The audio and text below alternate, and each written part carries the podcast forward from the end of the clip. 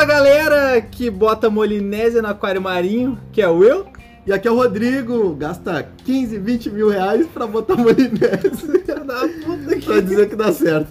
É, bom, cara, barro, o ego do humano é brabo, né? Não, meu? Os caras vão longe pra comprovar que estão certos e, quando... e às vezes estão errados. Mas vamos lá. Exato. Hoje vamos falar sobre esses bichinhos interessantes. Platias, Molinésias, guppies, espadinhas. São eles os... poecilídeos. Um peixe muito fácil para reprodução, peixe muito indicado para início de aquário, por ser muito colorido, ser um peixinho legal. Para testar amônia? Não. Ah, tá.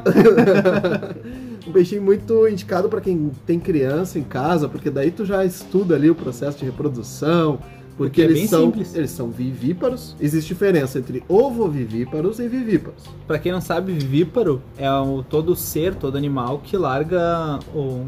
o seu filhote, no caso, já nadando ou andando. Correndo. Dependendo se for filhote de zebra.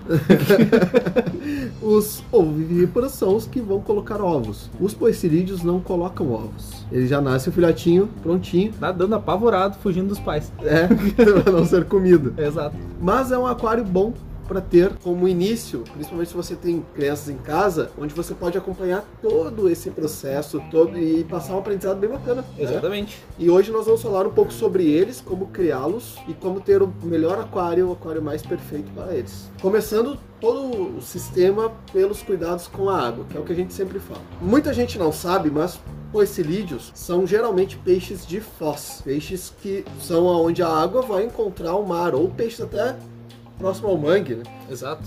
Onde isso requer uma certa salinidade. E sempre que a gente fala de salinidade... são minérios, não sal grosso, pelo amor de Deus. São minerais que vão estar ali dentro. E é, não, não só sódio, não é sal grosso. Não é sal pirata que tu vai tocar lá dentro do aquário, Deus, tá bom. Não é sal cisne. Não, pelo amor de Deus. Isso aí é só pra temperar o aquário, né? Quando o peixe já tá na finaleira, né? É pra fazer a sopa. Caso contrário, existem sais específicos para o peixe. Existem sais que tu vai usar para subir a salinidade, os minérios específicos que ele necessita. Muita gente, neste caso, sim, usa sal marinho, sal é, de aquário marinho, né? Os Red Sea, Salinity, enfim. Exato. Para subir um pouco a salinidade, porque como é uma, uma água ali de foz, que ela encontra o, o mar, tu tem essa salinidade marinha, um pouco, né? Sim, dessa salinidade, claro, marinha. Então tu consegue usar sal marinho. Mas existem produtos específicos para essa salinidade, como o Seachem Brackish. O Brackish Salt deles é próprio para poecilídeos mesmo. E uma coisa interessante é que poecilídeos, se tu não tem eles no aquário com a salinidade correta, ele vai te demonstrar isso com uma... curvatura na coluna. Uma curvatura na coluna. Principalmente, né?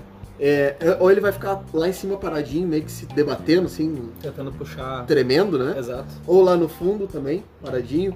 A nadadeira colada. Isso se chama choque osmótico. Choque osmótico é uma coisa particular dessas espécies que vêm de água salobra, água salobra e são colocadas em água quase nula de sal, onde ele está perdendo os sais do corpo dele e ele não está recebendo os sais que ele precisa para sobreviver. Ele já consumiu o que ele precisava para o metabolismo e agora ele não tem de onde tirar. E isso acaba sendo estressante para o próprio metabolismo dele. Então, quem já teve guppy, lebiste, enfim, como tu queira chamá-lo, você já viu isso no seu aquário ali, pode ter certeza que um dos processos é a falta de salinidade. Plati, Molinésia, espada, mesma história. Exato. Então, vamos começar agora. Digamos que tu já regulou os parâmetros da água para receber os teus primeiros poecilídeos ali. Que a questão importante também é o pH deles. Tu precisaria ter um pH, geralmente é mais alcalino. Claro, tu tem aquela variação entre sete e dois, dependendo da espécie, até sete, oito, oito, dois, como é o caso de algumas molinésias. Mas vamos agora direto pro primeiro deles, que é o mais conhecidinho. Mas aí entra a questão, por que pH alcalino? Tu já viu a água do mar ser pH ácido? Não, tanto que é oito três ou oito quatro, né? E é uma água que, como essa água encontra o mar, ele já é uma água... claro, já tem mais... com pH alto. Exato. E por que que a gente começou com essa parte da salinidade? Porque é o maior erro que acontece. Que o pessoal geralmente não sabe. Não sabe, não, não tá atento, ou simplesmente esquece pra... se comercializar poecilídeos, o ideal é tu ter isso. E agora a gente vai falar um pouco sobre eles, mas depois vai falar uma coisa sobre a composição, o que mais tu consegue ter com eles, que eu acho que é uma coisa bem interessante também a ser dito. Vamos lá então. O primeiro deles, o espadinha, aquele que tem ó, o machinho tem a espadinha na cauda e a fêmeazinha um pouquinho maior que ele. Geralmente são vermelhinhos, aqueles que tu encontra em qualquer agropecuária, em qualquer lojinha de aquário. Ele tem como se fosse um complemento na, na nadadeira, na caudal, na caudal ali. Embaixo ela se alonga. É uma Perfeito. espada. É uma espadinha, realmente. Então, o que acontece com espadinha? Que não Esse... é pra defesa, né? Exato, é só... É por eu, já, estética, eu, já vi, né? eu já vi gente dizer que é pra defesa do peixe, porque ah, o peixe sim, se defende com ele vai rabo. acertar com um pedaço de barbatana ali, os outros... É, olha a nadadeira enquanto eu te deixo de soco, né? Tipo isso. Exato. Espadinha tu encontra em várias partes do mundo, mas principalmente na América do Norte, América Central e África. Certo. Tanto que nos rios da África tem um pH um pouquinho mais baixo, entre sete vírgula dois, sete vírgula três ali, dependendo do, do rio, claro. Dependendo do ponto, né, do, do rio também. Mas o mais longe que tu vai conseguir para um espadinha é um pH oito, dependendo ali da América Central, etcétera. Certo. Dependendo do rio. Um espadinha comum, ele vai pegar na vida adulta dele entre oito e dez meses ali, vamos dizer, uns quatorze centímetros com a caudal. Com a caudal. É, aí fica um, um peixinho até grandezinho. Ele tem um período de gestação bem rápido até, porém, ele depende muito do estresse ou da comodidade do peixe. Mas vamos botar ali entre vinte e quatro e trinta dias, que é uma média. Mas claro, se o peixe está estressado, se tem muito, muito peixe animado, vamos dizer, os dânios no aquário junto, incomodando, isso que pode já não é o ideal, é, que a gente pode vai falar agora. retardar muito a gestação, chegando a casos de quase sessenta dias, dependendo. E uma coisa importante, o espadinha dos poecilídeos, ele tem uma curiosidade muito legal, que é o sex reversal, ou seja, ele pode trocar de sexo dependendo da condição.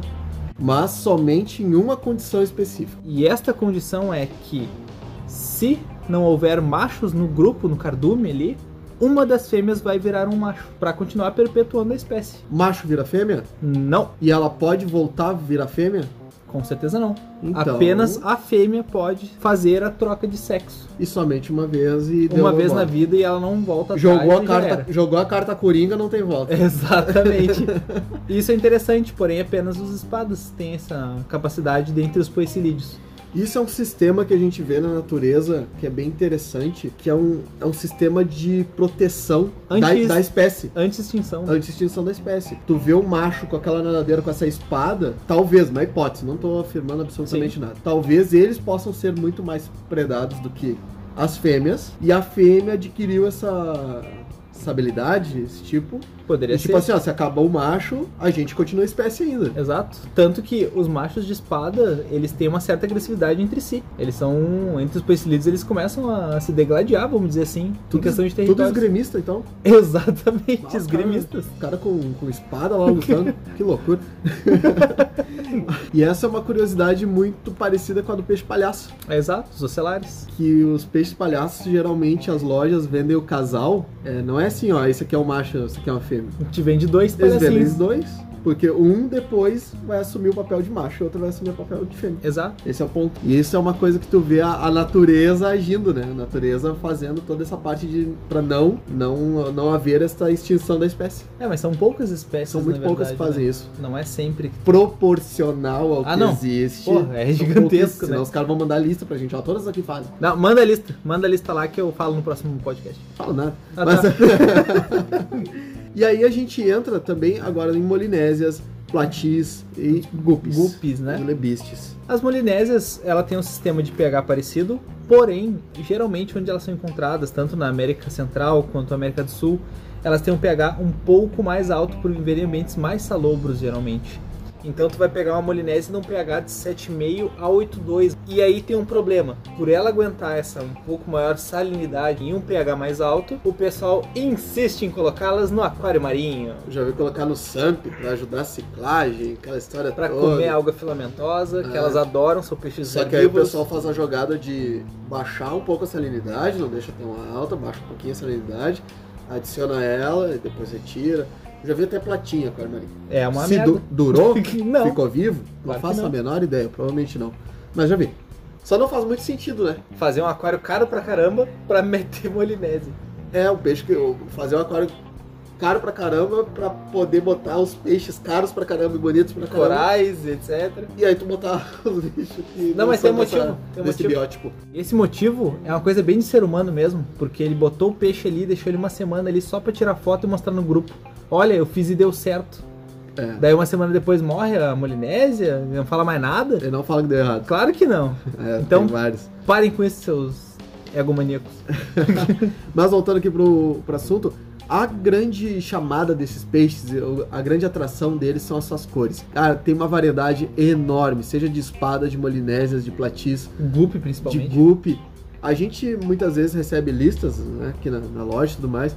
A gente tem de dez a quinze variedades de cada um deles. Exatamente. É muita coloração, é muita variedade.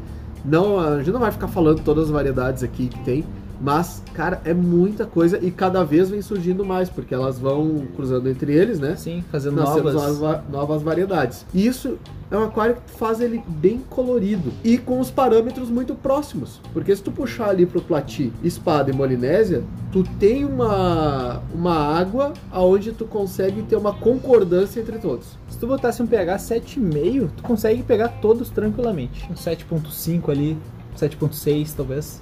Até um sete oito? Até um sete oito. Então, vamos botar assim, ó, arredondar pro sete quatro, sete quatro, sete cinco, até um sete oito. sete cinco ou sete oito seria um pH. sete cinco ou sete oito. pH perfeito. Tu conseguiria ter essa, essa galera aí. Tanto molinésias, quanto os platis, quanto os guppies, quanto os espadinhas. Com salinidade. Com a certa salinidade correta do, no aquário. Mas aí a gente vai entrar num outro ponto aqui agora, que são os lebistes, que são os guppies. Os guppizinhos. Eles viveriam em condição nesse tipo de aquário? Sim, a água tá pra todo mundo, tá beleza, vambora. Parâmetro ok. Parâmetro ok. Mas tem um porém nos guppies. A nadadeira deles é muito colorida. E ela é muito chamativa. É uma isca. Quase é uma, uma isca, isca de viva. Pesca. Exato. Uma isca viva. E aí, muitas vezes, naquele fervor da alimentação, se tu jogou a ração ali, tá todo mundo enlouquecido, basta que um peixe belisque a primeira vez a nadadeira do guppy. Aí vão todos em cima também. E aí vão todos em cima e ele só precisa descobrir que a nadadeira do guppy é boa.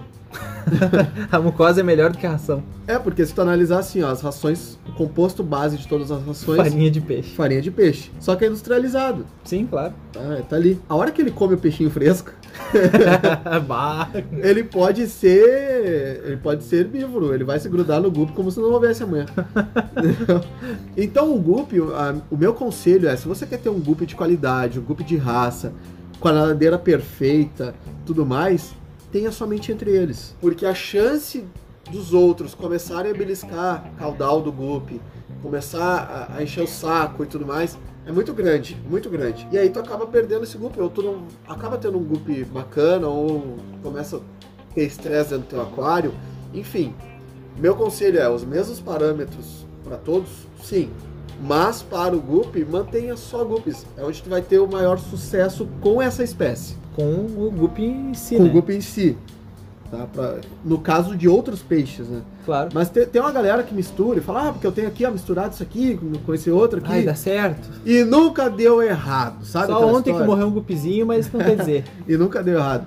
Claro que, para toda a regra, há uma exceção. Mas se você quer fazer certo, você quer começar certo, e ir até o fim de toda a história certinho, experimente botar somente eles. Poucos casos que o guppy vai ter a vida inteira dele vivendo num aquário comunitário sem ter algum probleminha. E o guppy, não adianta nem eu tentar dizer de onde é que é o guppy. Da América Central, América do Sul, América... Tem várias origens. Mas não, assim, ó, guppy... Origens de, de vamos dizer locais, assim, né? Exato, loca, é um local que tu encontra guppy é o mais variado possível. Desde aquele açude, desde aquela lâmina d'água que tem ali no, no interior da tua cidade, tu vai encontrar lebistes de é, vários tem, tipos. Tu tem variedades, tem espécies, muitas variedades. Espécies, né? Exato. Vai embora. Então tu encontra ele, mas assim, grande parte uh, natural mesmo do guppy seria um pH mais alcalino também. Sim. Em torno de sete quatro a sete oito ali tu consegue manter tranquilamente um guppy. E aí tem uma, uma curiosidade, assim, pessoal. A gente falou sobre a ficha técnica do, dos peixes no podcast passado. Uhum. Como você encontra uma ficha técnica decente, como Exato. Você vai atrás da ficha técnica decente. Mas tem uma coisa aqui que eu queria deixar pra vocês. Aqui a gente tá falando de poecilídeo. Provavelmente eu vou falar isso em outro depois.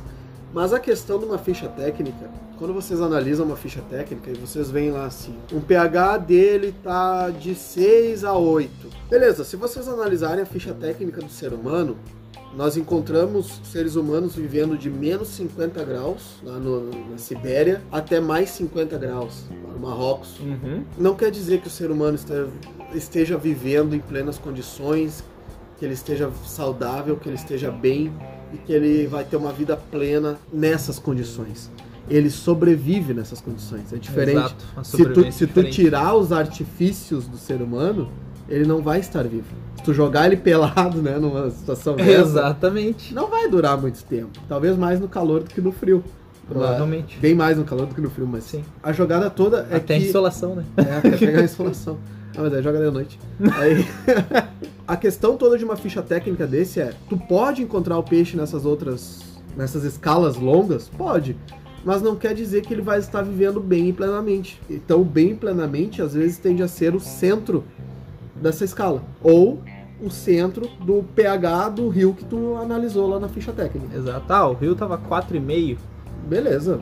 Bicho então... é quatro vírgula cinco. Bicho tá vivendo naquele rio. Exatamente. Naquele trecho, né? Se ele tu... se desenvolveu naquele, é. naquela parte, milhões de anos. Porque então... tem uma, uma curiosidade muito boa aí que o pessoal vê. Não era nem pra esse podcast, mas eu vou falar rapidinho. Ih! Tem um caso que, por exemplo, Bonito é uma água muito alcalina. Sim. Lá em Bonito. Uhum. E os Mato Grosso lá, tem um Mato Grosso lá no pH oito. Aí ele vermelhaço, lindaço, tudo mais. Aí tu pode afirmar que numa ficha técnica de um Mato Grosso, o Mato Grosso vive até oito? Ele vive no pH até oito. Aqueles Mato Grosso.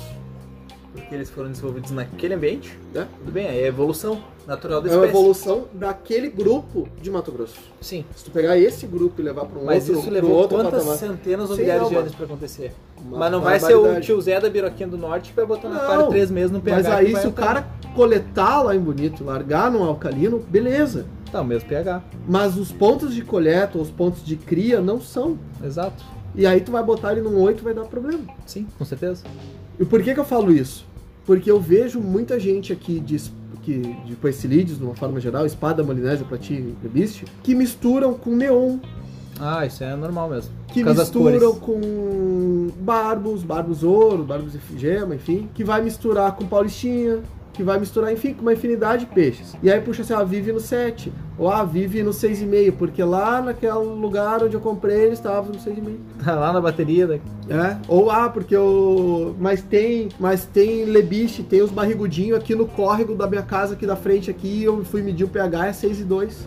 Beleza? Aqueles ali estão no seis vírgula dois. Exato. Não os que tu comprou na loja. Não os que foi desenvolvido, né, para ter a, essa coloração. Então essa, esse fico alerta aqui. Não necessariamente uma espécie local, uma espécie endêmica, sim, vai ser um parâmetro para toda a espécie. Exatamente. O que é muito errado, né? E aí a gente entra nas plantas. Ah, pois é. Os aquários plantados densamente com poecilídeos. Por que a gente entra nas plantas? Porque nós temos dois inimigos, não é bem inimigos, mas é a questão, sal e planta. Exato, são incoerências, né? Não é. Pode ter junto. Grande parte das plantas não tolera sal. A maior parte das plantas não tolera sal. Salinidade elevada, né? Inclusive, tu quer destruir uma plantação de alguém, tu quer destruir, quer destruir a, a hortinha daquela tua tia que tu não gosta, Gildinei. Joga sal. Cara, não nasce mais nada ali. Sim. Ah, nasce, mas não... nasce Elodeia e cabomba, né? Mas, cara, tu destrói? Sim. Porque a planta, o, o sal, ele bloqueia... Ah, tem explicação, eu não vou falar disso agora. Mas enfim. Poxa, a gente tá aqui pra isso. Eu vou falar no outro depois. Tu escuta o outro depois. Mas o sal tem plantas que simplesmente não... elas não vão viver com salinidade. Sim. Só que tu precisa de salinidade pra esses bichos. Claro. Então, muita gente, às vezes, usa molinésia, platizinho, para comer as algas. Porém, essa espécie, com o tempo, ela vai começando a definhar. Claro, ela tá sem ao, a salinidade na água. Ao longo dos anos, ela pode nem... pode não ocorrer o choque osmótico, porque pode ter uma dureza grande. Inclusive, é uma curiosidade, tá? Sabe qual é a dureza de um, uma espada, de uma molinésia? Ah, quando eu apertei ele, é meio molezinho. A dureza da água. Ah, tá. Não sei. Pode chegar a trinta. Nossa, isso é muito... muito mesmo. Para o aquário tá em torno de doze no limite. Que é a água do mar misturado lá. Sim, exato. Então tem uma dureza muito grande, tem uma dureza... ou seja, uma grande quantia de minerais, né? Exato. Cálcio, magnésio tá lá em cima. Uhum. E aí essa questão das plantas é, tu não vê aquários de competição, o primeiro ponto, tu não vê aquários de competição com poecilídeos. Certo. Pelo, por esse motivo. Segundo, quando tu vê aquários de competição e que tenham poecilídeos, pode vir a ver, já vi alguns, são eles botam os lebistes, eles botam os guppies machos, coloração, pra tirar a foto, claro, e depois retiram. Sim. Porque tu não, tu não tem um, um, um longo prazo pra essa espécie, ela vai acabar definhando. Pode levar alguns anos, no sentido porque eles vão reproduzindo muito rápido. Sim. Mas a espécie vai definhando, vai chegar ao ponto de não ter genética mais nada. Fraca, né? Porque não tá na água, é ideal. Só que esses peixes aqui tem uma outra jogada. Eles precisam de plantas, muitas vezes, para os filhotes se esconderem, se tu quer ter um filhote. Principalmente, né? Dos, dos pais que vão se alimentar, dos outros peixes, enfim. E aí tem algumas plantas que a gente pode recomendar que você faça isso. Vai ter que ser. É, primeira planta, plástico. A melhor. É melhor, cara. Aqueles falo... carpetinhos de planta plástica que tu encontra não, com a é telinha. Ruim, isso, é, isso é ruim de se exponar depois. Pá, mas é pros filhotes, né? É pra lá, ficar se exponar. Faz o parâmetro da água, cuida do parâmetro da água, tá com as plantinhas plásticas lá e leva bola. Ou planta de tecido também, é, tem tecido, uma planta de tecido não, é boa. Por favor. Não? É que ela apodrece. Então não toca. Mas por que, que a gente tá dando esse conselho? Porque aí tu pode focar realmente em todo o cuidado com a água, com a filtragem, com os parâmetros da água. Agora eu vou botar planta, que aí já vai te exigir uma coisinha a mais ali, um fertilizantezinho, uma iluminação, um negocinho assim. Elodeia. Elodeia e cabomba. Olha aí, ó, a gente tá, pra quem não gostava, da gente não gostar de elodeia e cabomba, até eu uso pra ela. A cabomba, ela é muito encontrada em lagoazinhas próximas ao mar, então ela recebe uma certa salinidade. Então é uma planta específica que consegue suportar uma... Até um limite, né? Porque depois desse limite daí é só aquelas plantas de, de mangue, que é só a raiz e a folha pra fora, sabe? Exato, a planta não se que pessoal, cria dentro é, da água, pessoal, né? Até aquelas plantas que o pessoal usa em aquário marinho pra fazer a filtragem. Ah, sim. Porque senão vai embora, não vai aguentar. Então essa parte de ter uma planta dentro do aquário pode ser vital, um esconderijinho, umas pedrinhas, pro teu peixe, pro, pro, pro filhotinho se esconder, se caso o que tu deseja seja ter filhotes. Um exemplo desse é o Edo, né? Tá uma semana já sem as molinésias lá dentro, tá achando filhote lá ainda. Ah, e fala sobre o, fala sobre o filhote, sobre a, a capacidade da fêmea armazenar o esperma do macho. Exatamente. Uh, dependendo da espécie, a molinésio, o espadinho, os platio, até mesmo os, os guppies, consegue ficar até três meses com o esperma armazenado, liberando filhotes ainda, mesmo ah. sem um macho ali. Uma média de três a quatro gestações utilizando o esperma da primeira cruza com o macho. Exatamente. Então é muito tempo e muita cria. Quando você compra uma fêmea de espada, molinésia, platino, numa loja, ah, mas ela ainda não está grávida. Não, ela já está. Não se preocupa. Provavelmente, se ela tinha outros machos junto ali dentro do aquário, ela é tá só grávida. Uma questão de tempo. Exato. E bom, acho que é isso. Não tem muito mais pra falar. Falamos não, bastante sobre, dos poecilídeos. Se você gosta deles, preste atenção nas informações, anotem caso precise. E lembrando sempre que os episódios que a gente está fazendo, eles são sempre complementos dos episódios que a gente já gravou. Exato. Então se você quer coisa. saber sobre filtragem para poecilídeo, montagem de aquário, escuta lá os iniciais, que lá tem todas as dicas para, na verdade, todos os peixes. Porque Exato. A, a filtragem serve para todos. Exato. Então eles são sempre os episódios que nós estamos gravando, já são... É, eles são agregados aos que nós já gravamos. Ou seja, se tu não entendeu alguma coisa que foi falada, provavelmente essa coisa já foi falada em outro episódio. Você que caiu de paraquedas aqui, por exemplo. É, você que está ouvindo primeiro este aqui, depois volta lá, vai ouvindo, vê a listinha lá, vê os que mais te interessam, vai ouvindo, porque todos um complementa o outro. Exatamente. E... quero agradecer a todo mundo, a gente chegou hoje na marca dos cinco mil. Somos cinco mil ouvintes em dois mesinhos. Dois meses e meio, muito rápido. É, dois meses e meio. É, muito rápido, agradecer a todo mundo, esse bando de aquarista bizarro que ouve a gente. Ah, que doideira. Esse pessoal merece um prêmio, puxa vida. Abraço pra tia do Gildinei, que não ouve a gente, mas eu queria dar um abraço pra ela. É, é. Vocês ainda vão conhecer o tio de Gildinei, ainda vai, vai vir histórias da tartaruga, que é o novo padre do balão. Tartaruga Pipa. A tartaruga que tentou fugir de pipa. É. Então, pessoal, muito obrigado a todos de coração. Estamos aqui fazendo isso aí só para vocês, sem receber absolutamente nada para isso. Ainda. A não ser a gratidão de vocês estarem fazendo o correto. Exatamente. Então, muito obrigado a todos e eu... Fui. E eu quero fazer um agradecimento especial ao nosso grupo do Aquarismo Bizarro.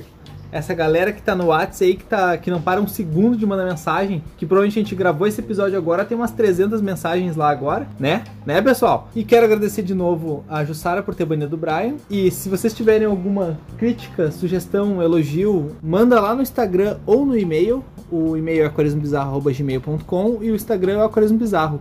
Se você quer saber como participar deste grupo de aquaristas bizarros que temos no WhatsApp, só escuta o podcast que a gente tem sobre o grupo de WhatsApp do Aquarismo Bizarro e você vai entender como é que faz para entrar. E eu quero agradecer de novo e fui!